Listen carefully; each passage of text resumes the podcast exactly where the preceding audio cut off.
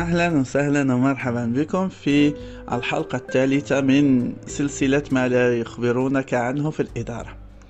ودائما في هذه السلسلة نتكلم خصوصا أو نتوجه بكلامنا خصوصا للإنسان اللي هو رائد أعمال صاحب شركة صاحب مشروع قيادي في مشروع مسير مدير مشروع. وكذلك لكل من اختار أن يكون موظفا يعني في مشروع ما بحيث أن يفهم كيف تدار الإدارة من بوجهة نظر عملية. طبعا كما قلنا إحنا في هذه السلسلة لا نتكلم عن الإدارة من منظور معرفي بل من منظور تطبيقي أو من منظور عملي. في الإدارة أو لما نتكلم في إدارة مؤسسة معينة فصاحب المشروع يبحث عن الموظف الجيد. ومن أهم الصفات اللي ممكن نتكلم عليها في الموظف الجيد هو عقلية الموظف الجيد. ما معنى عقلية آه، الموظف الجيد؟ يعني طريقة تفكيره.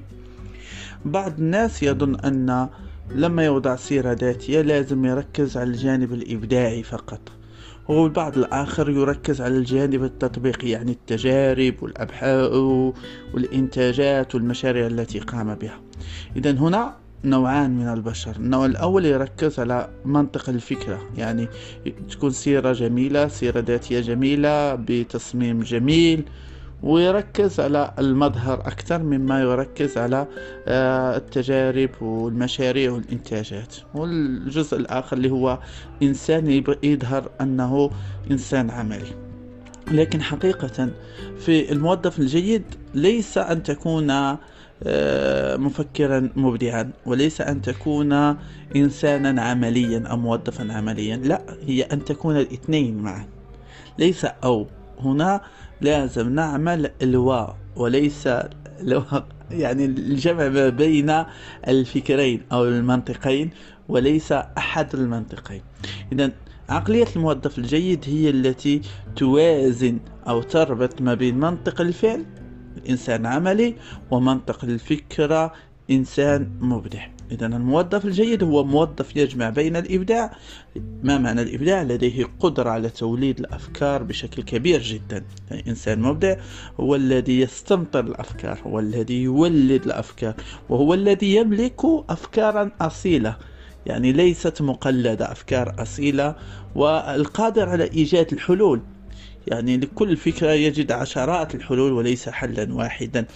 وإنسان يعني آه، يذهب أبعد مما تعطيه الفكرة الأولية السطحية فهو إنسان مبدع.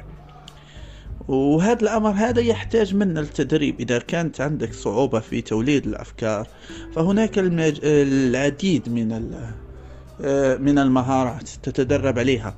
يعني هناك برامج تدريبية آه، تدربنا على مهارات التفكير سواء مهارات التفكير الإبداعي مهارات التفكير النقدي مهارات التفكير العملي.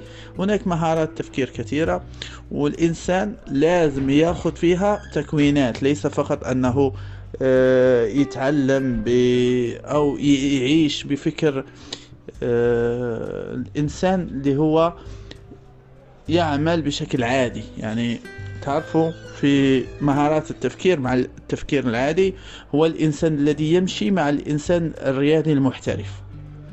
يعني الإنسان الذي يقوم ريادي محترف تدريبات احترافية فتجد عنده قدرات أعلى لياقة أعلى وهذا ناتج على أن التدريب نفس الشيء. الإنسان يفكر بطريقة عادية بسيطة ليس الإنسان الذي هو نفس الإنسان الذي يستعمل مهارات التفكير. فننتبه أن هناك دورات متخصصة في مهارات التفكير. ونحن لدينا برنامج هو في الحقيقة مخصص للسن الصغير يعني انطلاقا من 8 سنوات إلى 18 آه، سنة تقريبا. آه، هو برنامج نسميه حنايا الطفل المفكر. لو حبيتوا أنكم تدخلوا على اليوتيوب أو على جوجل أو على الفيسبوك وتبحثوا على بعض الإنتاجات فممكن أنكم تلقوه.